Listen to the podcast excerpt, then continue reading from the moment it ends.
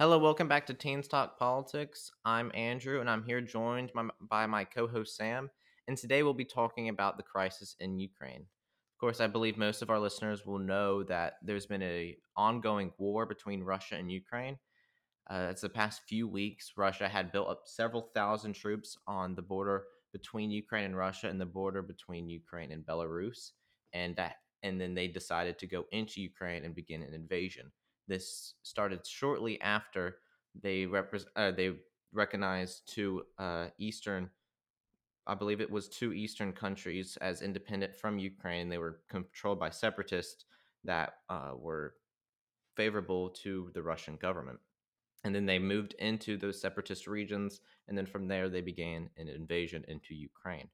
So there's a lot that we have to talk about today because of the amount, like the global shift that has happened around the world because of this crisis. And the first thing we're going to be talking about specifically is oil, because Russia and Ukraine both supply a lot of oil to the United States, and this will make gas prices rise even more than they already have after supply chain issues and uh, whatnot. So, Sam, what do you think about oil in particular about this crisis? I mean, a good chunk of oil comes, obviously, as you said, from both Russia and the United States and the Russian Federation, but it's not enough to cause an international oil crisis. But it is certainly doing a decent chunk to the American economy. Think every everyone's complaining about gas prices expected to go up, and Americans just love their gas prices, but one eighth of our oil comes from the Ukraine, just because especially the Balkans have a unusually high amount of oil um, in that region, and so it's kind of insane, especially considering neighboring countries like Lithuania have declared state of emergencies, making it more difficult to export oil. And also, yeah, another decent chunk comes from those other Balkan countries, and so this could escalate into something a lot worse as this crisis unfold. Do you have any thoughts? Well, if Biden does end up seeing this crisis as he has, we have mm-hmm. gas prices that are already rising, mm-hmm. and it's what like almost four bucks, like mm-hmm. nationwide mm-hmm. on average for gas a mm-hmm. gallon. And the U.S. citizens, they're pretty pissed off about all of this, and that's understandable. They're blaming Biden, which it's not necessarily his fault. I think in this case, the only thing Biden could really do to get gas prices to go down from where they are is just to uptake the production of oil domestically in the United States. That shouldn't be that much of an issue because of how much Republicans and Democrats alike like to keep their oil. And considering the previous infrastructure in Americas for their oil production being the first country to first to use oil, I believe that was on a wide scale production, it's important that the United States can reproduce after this this critical part to our economy. And I think we have certainly the right steps in order to do this. It's just how well Biden plays it. In my opinion, I think this would be a, a backward step in terms of our uh, carbon neutral mm-hmm. future mm-hmm. that we're trying to get to mm-hmm. by uh, having more oil in this country. Mm-hmm. But also at the same time, right now, that's needing to happen. Otherwise, gas prices are going to go to the roof. Yeah. And people are not going to be able to afford gas anymore. Even right now, they're struggling to pay for gas. But just think about what it would be like if Russia and mm-hmm. Ukraine are not supplying oil to the United yeah. States. There's a, only really a few options for buying out of this. It's the one that we were just talking about, or boosting America's uh, public transportation infrastructure. And that could be significantly helpful because of how much public infrastructure infrastructure is already set in place for systems like trains, buses, and stuff on an average scale. I mean, again, the United States isn't no Europe or on a level like that, but it could be a good opportunity to get to such a level where we don't rely on our own individual suburban cars anymore. Right. And there has been a sanction that the U.S. the U.S. Senate wants to put in place that Biden has not, and this is the only major sanction that Biden has not put in place, and it was specifically on oil. And the only thing mm-hmm. that's refraining Biden from actually putting the sanction in order is, of course, his fear of gas prices going up yeah. tremendously. and Biden's approval ratings are already low enough as there is. Like They've gone up in the past few days, Have they now? but not that much. Mm. Com- comparatively to what they were at the beginning of his term, they're still Yeah. quite low, but they are higher Yeah. than they were just a few days ago. Yeah, that's well, that's good. But yeah, again, a hit to that approval ratings could hurt his agenda and um, chances in midterms coming up, which are starting up soon. It's 2022. Well, the Texas uh, primaries have already Yeah. happened. Beto O'Rourke, he's Mhm. running for governor, already won his primary, and then Greg Abbott won his primary. Oh. So primary season has already started, and some in some cases have already ended, we'll get depending to on the that state. probably next episode. maybe two episodes from now we'll see what happens next week but as we see biden's going to be looking a lot at the next election which any politician would Mhm. and his approval rating has gone up but it's not to the point where he's going to be feeling comfortable going into the midterms Mm-hmm. so he's going to have to do something whether it's producing more oil or having a more drastic measure Yeah. against russia but there's not much he can do Yeah, and this is not something that's typically used for this Teens Talk Politics, but there has been a conspiracy that this is just all stupid and whatever. That every time Russia has attacked or tried to intrigue on um in, infringe on America's soil has been when there's a democratic president, a liberal president in uh office. Like think about it. It's the Cuban Missile Crisis, JFK. Obama, Crimea, and now Joe Biden in Ukraine.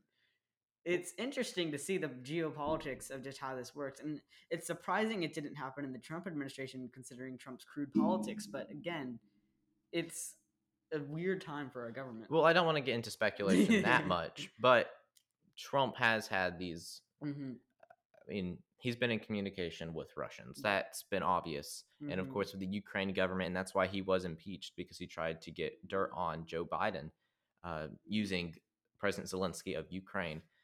It could have something to do with that, but we don't know. And Mhm. to speculate on that something probably wouldn't be very smart. Mhm. Uh, but I think that is something to point out. Yes, that has happened, but there could be other reasons other than a coincidence. We just don't Mhm. know. Yeah, Russia is making moves that are kind of hard to follow in the fact of while the sure they're trying to make a military asset to hurt the United States, it's there's probably another political level behind it, and that could be uh, just up to Putin's mad play, there could be some deeper meaning behind it.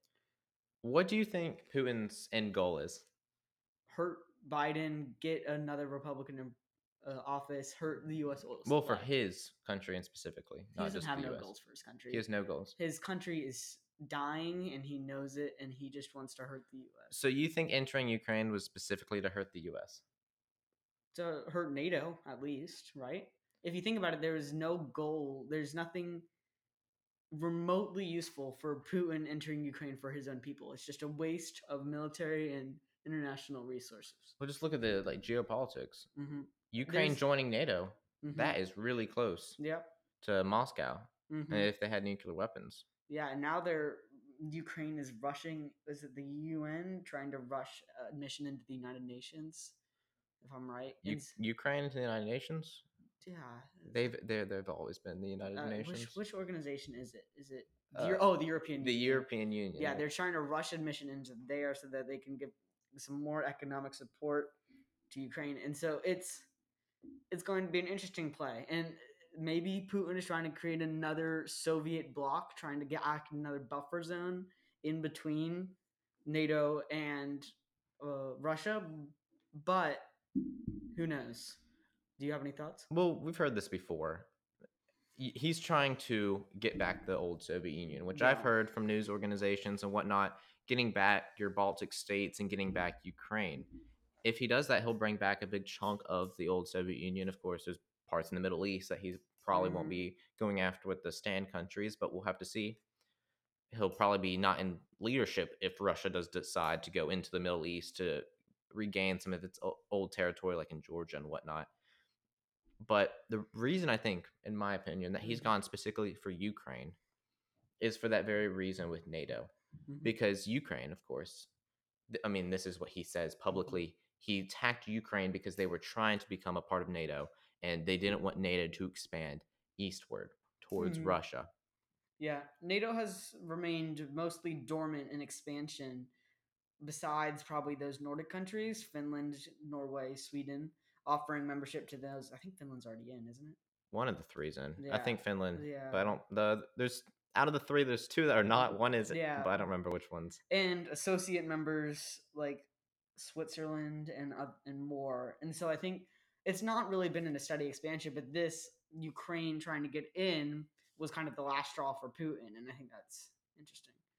In my opinion, this is kind of just an excuse, though. hmm he wants to attack Ukraine. I think particularly because I think it has to do with uh, of Ukraine joining NATO, but I don't think Mhm. that's his main reason. Really, So what is I think it has a lot of getting to have the old stature of the Soviet Mm, Union. I think it Uh, has a lot to. He was what a a, a spy back in those days, KGB. agent. KGB agent during uh, the Soviet Union, and he wants to be back in that old standing during the old world, Yeah. Old world. old Cold War. there you go. All right. Yeah. I think we're getting a bit off topic. Do we do we want to move on or is there I just keep. It's gonna be a fluid conversation, so. Where do you want to go next? you choose. All right, we can talk about the immigration uh, crisis coming out Mhm. of Ukraine. There's been 1.3 million immigrants coming out of Ukraine. Which is, and I think before the invasion, it was like what three million expected, and It's- so well, eh, this is the largest immigration crisis since World War II. yeah, So that I've heard that to be known as some foreshadowing. yeah, I've heard that, of course, um, regardless of whether you think a world war is possible coming out of this, this is a big deal with 1.3 million people having to evacuate because they're not safe in their own country. And Mhm. considering this is a European country, that's really saying something. Because, of course, like in other poor countries and other continents like South America and Africa, where their GDP is much lower, they might have a great population, but they have a lot less money than in Europe. That is really saying something considering they're not safe in their own country. And a lot of them are moving to Poland. A lot of them are moving to Hungary, Moldova. There have been several moving to Germany. Uh, a few thousand moving to Russia, and then, um, of course, there are several thou- thousand scattered all around Europe. But this is really, this is really showing you how scared a lot of Ukrainians are. And we'll talk about in just a minute about how the Ukrainians that are left are actually fighting the Russians to try to stop Russia from coming in. Uh, like whether or not Russia, let's say they attack the United States, I don't know if U.S. citizens would go out on the streets and just battle them no. because there are some very patriotic people in this country. They say they're patriotic, but I don't know if whether they would risk their own lives yeah. like Ukrainian citizens are. Hmm I mean, but it's also Ukraine has always been in this position of being looming under Russian threat. I mean, Crimea's happened before, and they thought Ukraine was going to be a goner after then. And so we're thinking the same thing here now, except they're invading the Ukraine mainland, not just some far off peninsula. And so again, it's not the first time Ukrainians and Balkan countries have dealt with this. Ukraine was annexed again by the USSR back when it was just originally founded. So they're used to this. The United States is not, and so I think that's a interesting but weird comparison to be making. Well, we have to look Yeah. when we were actually looking back when Russian troops were putting themselves among or at the border between Russia and Ukraine, Belarus and Ukraine. Mhm. I, I've seen interviews with Ukrainian citizens. There were very few that were actually they actually thought that the threat of Ukraine being invaded they they didn't think that that was a credible threat and they didn't think that was ever going to happen and now we look and it has happened. So for most ukrainians this was unexpected. Yes they've always had this threat but they at the end of the day they didn't actually believe russia was going to attack and when they did they a lot of them still stood up to protect their own country. A lot of them have left like if you're a wife you and your child left and then you left your husband to fight what uh, not always but that has been seen several several Mhm. um, times throughout Ukraine the past few days, and especially in places like Kiev, they've uh, uh, what what it's some cocktail that explodes. What's it called? I don't remember. Uh, but they've used their um, homemade bombs made from cocktails to try to prevent Russia from basically invading the rest of the country.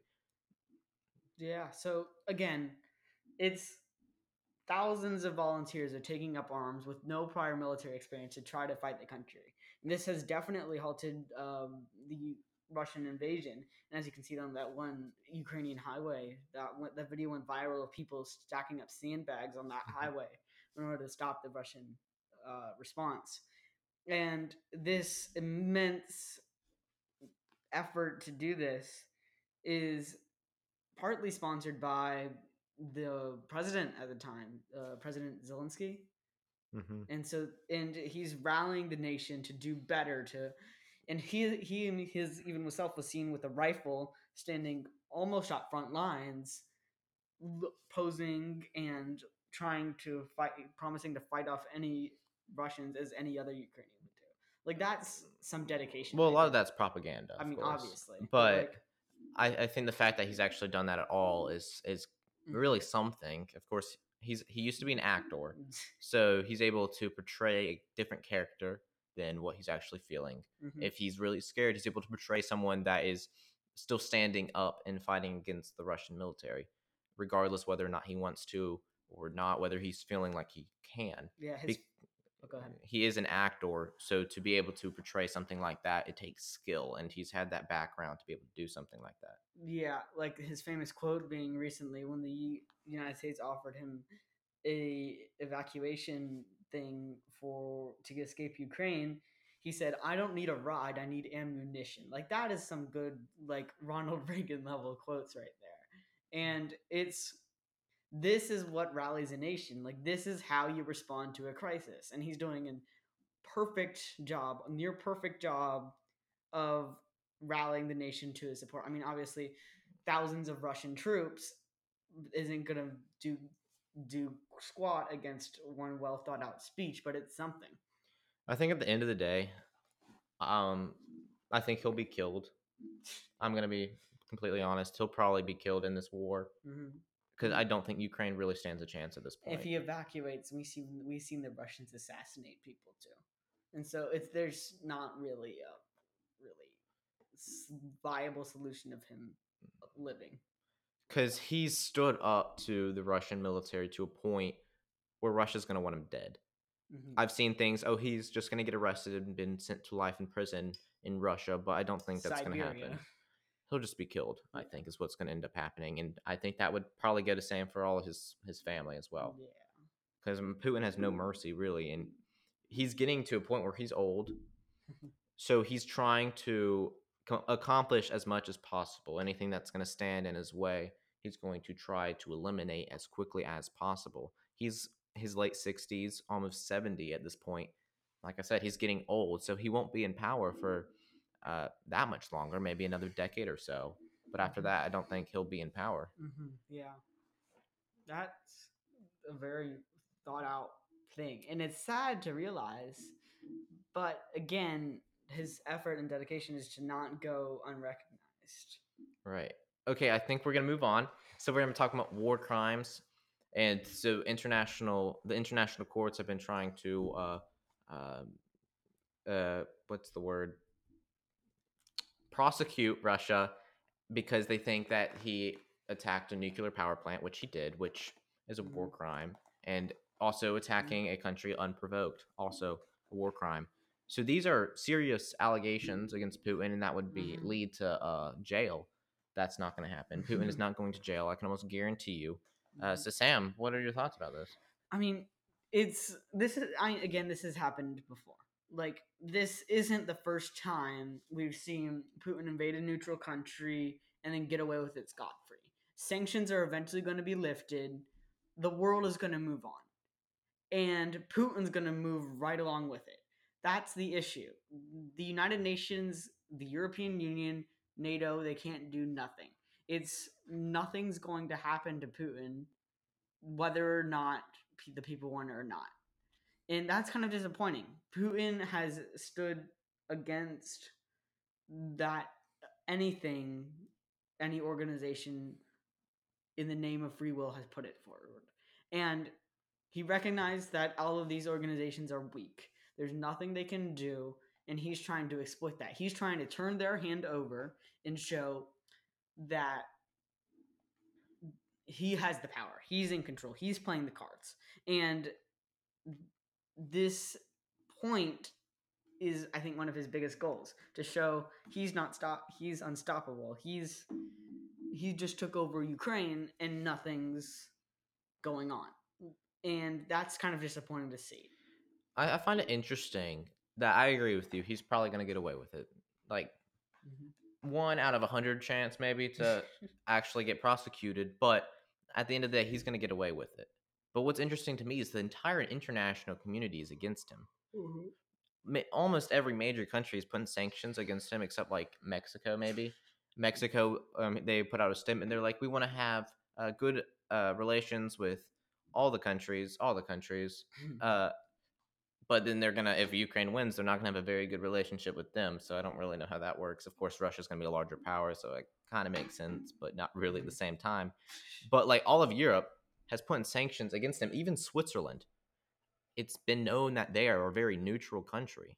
Like the only organization they're really part of is the United Nations, right? Mhm. They're not part of NATO. They're not part of the European Are they- Union. Are they yeah, part of the United Nations? They are. They Oh. reluctantly Oh, yeah, joined. in 1980 something. Don't know what year. Yeah, Yeah. but really, they've always tried to stay neutral. Even during like World War II, they still traded with the Nazis. Mhm. So the fact that they've put up sanctions against Russia and they're traditionally almost always neutral is really speaking Yeah, that's a- volumes. Really, is what that is. That's a statement. And considering there's just so much international hate from countries big and small that just hate Russia, the stigma is isn't gonna go away. I mean, again, it's a fad of what Russia's been up to, and people are gonna find it not as important eventually, but simultaneously, this is gonna be a lasting impact. If what comes is the complete takeover of Ukraine, if Ukraine falls at the hands of Russians in on the media, that's disappointing. Like that's sad, and everybody's gonna remember it. But then what happens after that? Well, that that's a great point because our next bullet point up here is the puppet government. I, I've been talking to teachers, and they their thoughts were that Putin was going to try to put in a puppet gov- uh, government, which I think will probably end up happening because you can't have martial law forever. They're going to eventually have to put in a puppet government, um, puppet a puppet pr- uh, president. Zelensky obviously will not be that president, and we don't know who it's going to be, but that will most likely be the Mm. case Some and that's what's going to happen afterwards yeah that's going to what is going to is that is going to be what happens afterwards i do Mhm. believe russia is going to win this war and i do believe they will eventually control all of ukraine Mhm. but they won't be putting their mil- military all around ukraine it's going to be a lot like belarus where they're Mhm. basically the same country but they're The technically yeah, not the only difference is is the border. Like there's nothing else. They're have basically unrestricted but exclusive trade to Russia. They have anything they can or will do from Russia in exchange for complete obedience and loyalty against the West. right And that's uh, disappointing, especially considering that last time Russia did this with Georgia, as soon as they came out, left it go, let it go, they, sorry, they have had all sanctions lifted after they invaded, and so it's just like, are we just gonna keep repeating this process until Russia has the entirety of the Eastern Bloc? Like, what's going on? right and i think i, I do want to speak specifically about the baltic nations they're a part of nato Russia wants those countries. There have been uh, uh, models of how you could invade a country like that. And there have been models that take it like three days to take over the entire country with the Mhm. standing that the Russian military currently have. These are NATO countries. Mm-hmm. If NATO countries get attacked, all of Europe is in war. Mm-hmm. I mean, Sam, you always call me warmonger, Mm-hmm. but that's a, a real threat. Mm. Yeah. Again, it's it's yeah, that's very likely. And I think Russia's going to keep biting and biting at uh the Balkans, but it's not going to happen in 1 minute. It's going to be a slow, gradual, cheap in attempts to break away these governments without forming an actual union or whatever. And is it gonna? How late is it gonna be until NATO, United Nations, European Union does anything about it? Right. Let's just take a hypothetical. Mhm. Okay, one of the three get attacked. Mhm. Then what? Is the U.S. going to go to war for that small Baltic nation? They're technically required to, Mm-hmm. But are they? but is it going to be like Vietnam, where they're going to have a draft, but no one wants to go? Mm-hmm. Right. Yeah, that's unfortunate. I think what would probably be a likely scenario is we send in a small force, task force, and then just a butt ton of trainers and stuff like that to help arm the people and get things done. We can't afford another blunder after Afghanistan. It's, the United States is in a limbo mode where it's deciding on whether it wants to be the world police or just out of international politics like it was 100 years ago. And it's going to be this limbo zone isn't healthy at the moment. You can't just when you're going into war, you can't put in half of your effort. You either put all your cards in, get that, it's easier to win, think like that. Or you take no cards in and just watch from the sidelines, maybe put in a few sanctions. You can't just put in a certain number of troops because that's what happened in Vietnam. We put in only a few trainers until it was too late and Vietnam fell. And we were in a stalemate for however many years. I want to hear your thoughts on this. So, let's say this happens. Mm-hmm. It's NATO versus Russia, and who else? Don't make me say this. Who? What? China. Do you think China would get involved? Economically, yes. Militarily, no. So they, um, China would put sanctions on all the NATO countries. China China doesn't like making enemies. China likes making friends. What China will do is they'll put in hundreds of billions of dollars that they made off of other countries and put it directly into Russia. They might even send a few troops because they've been known prone to do that before. It's but China doesn't like being at the forefront and they have a very different strategy from the US. They hide in the shadows and then once all responsibility comes they uh, they lean out and say let's keep trading like that's what russia's trying to do but china's doing it better if i'm honest Like this is why this is such a large threat right now because Mhm. people are looking at this and they're thinking, okay, this is the only this is the start really. mm-hmm. The best scenario here, Ukraine citizens fight back against Russia and they actually win the war. I don't think Mhm. they'll be able to take back the entire country, but they'll be able to Mhm. keep some of Ukraine. yeah they they kiev doesn't get taken over There you go. Kiev doesn't get taken over. Mhm. That's probably your best scenario. Mhm. And Russia is in shambles. Their economy right now is in Mhm. shambles. and and nato doesn't lift sanctions Right. So their As economy continues just just going down. there's a democratic takeover partial democratic takeover of russia everybody hates russia but then what happens after that and what look, happens after that is china becomes twice as powerful Russia is now not part really of international standings anymore. It doesn't matter Mhm. because Russia's military, Russia's economy is going to be gone at that Mhm. point. Mhm. So Europe is a little more safe because Russia isn't that looming threat. And I think the chances of a world war go down so much because I don't think China is just going to. The only country they have major problems with that they could go to war with, I think, is Taiwan. You can make arguments for other countries, but that's the only one that military action Mhm. could be genuinely taken. Yeah, I mean, yeah, it depends on how China's going to play this. This is the world is in China's hands at the moment because this is this could poss- quite possibly be Russia's last stand. And after this, Russia's in ruin. Russia might not even exist. And China has all the power. They have all the money the world could ever need. They have all the military the world could ever need. They have all the demo they have all the international cards. And so what do they do? Do they keep the peace and keep getting rich or do they try to expand globalist and start more conflict? That is what I'm not sure cuz China likes both of those things equally well. And knowing what they've done in the past is kind of unsure. But then China is still somehow slightly unstable because of how much the, the people of China want freedom.